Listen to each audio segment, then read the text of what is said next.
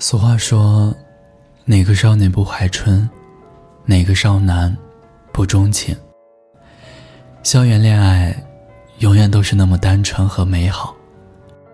可是很多人的毕业季或许会成为校园恋爱的终点。有句话说，毕业季就是分手季，你觉得呢？你安酒馆听友小张来信说，我们都是第一次住校，在那三年的时光里，他给了我所需要的所有关爱和温暖。我们总是在一起玩，我们的话题永远都聊不完，我们总有着惊人的默契。我无需说什么，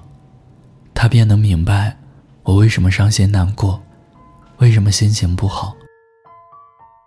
而且他也总是能在第一时间出现，逗我开心，帮我解决问题。我们一起到操场散步，在大家面前暧昧的摸摸头，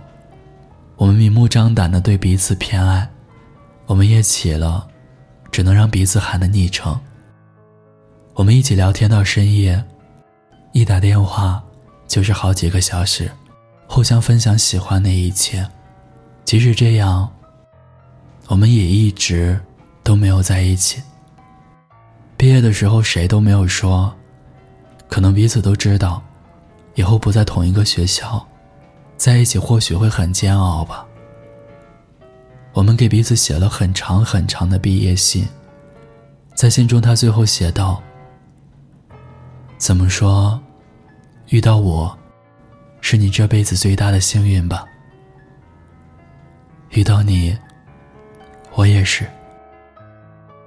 毕业以后，我们没有很频繁的联系，也没有再找彼此倾诉，只是简单几句寒暄，似乎像是刻意的维持着一个淡淡的关系。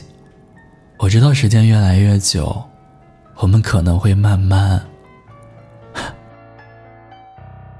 我也说不清楚我们的关系到底是什么，或许换个时间相遇，我们真的很合适。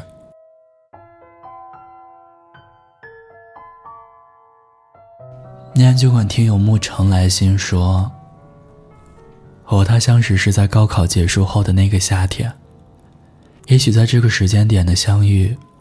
本就注定了我们两个人最后的结局不能圆满。我们的开始是在一次过马路的时候，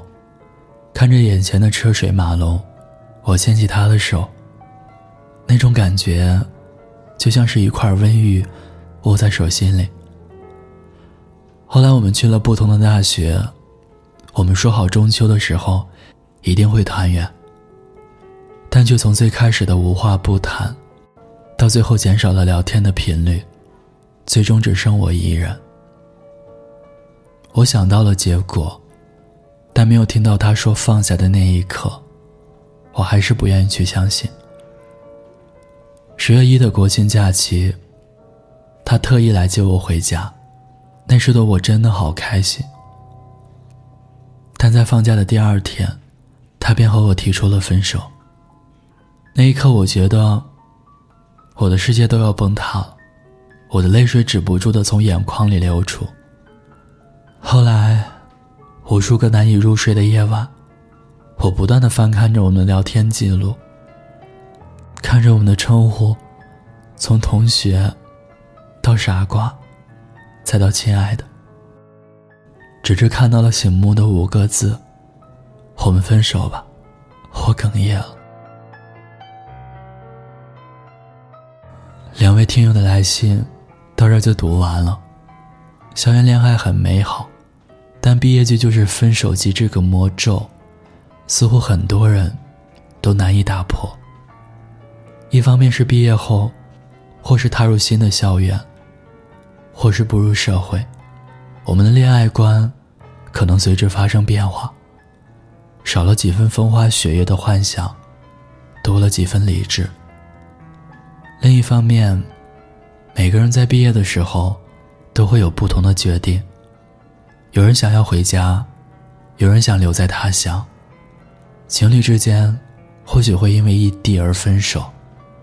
彼此都觉得异地恋维持不了多久，也很难熬。除此之外，对于有些人来说，父母的反对，经济收入的紧缺，也都可能成为毕业季分手的原因。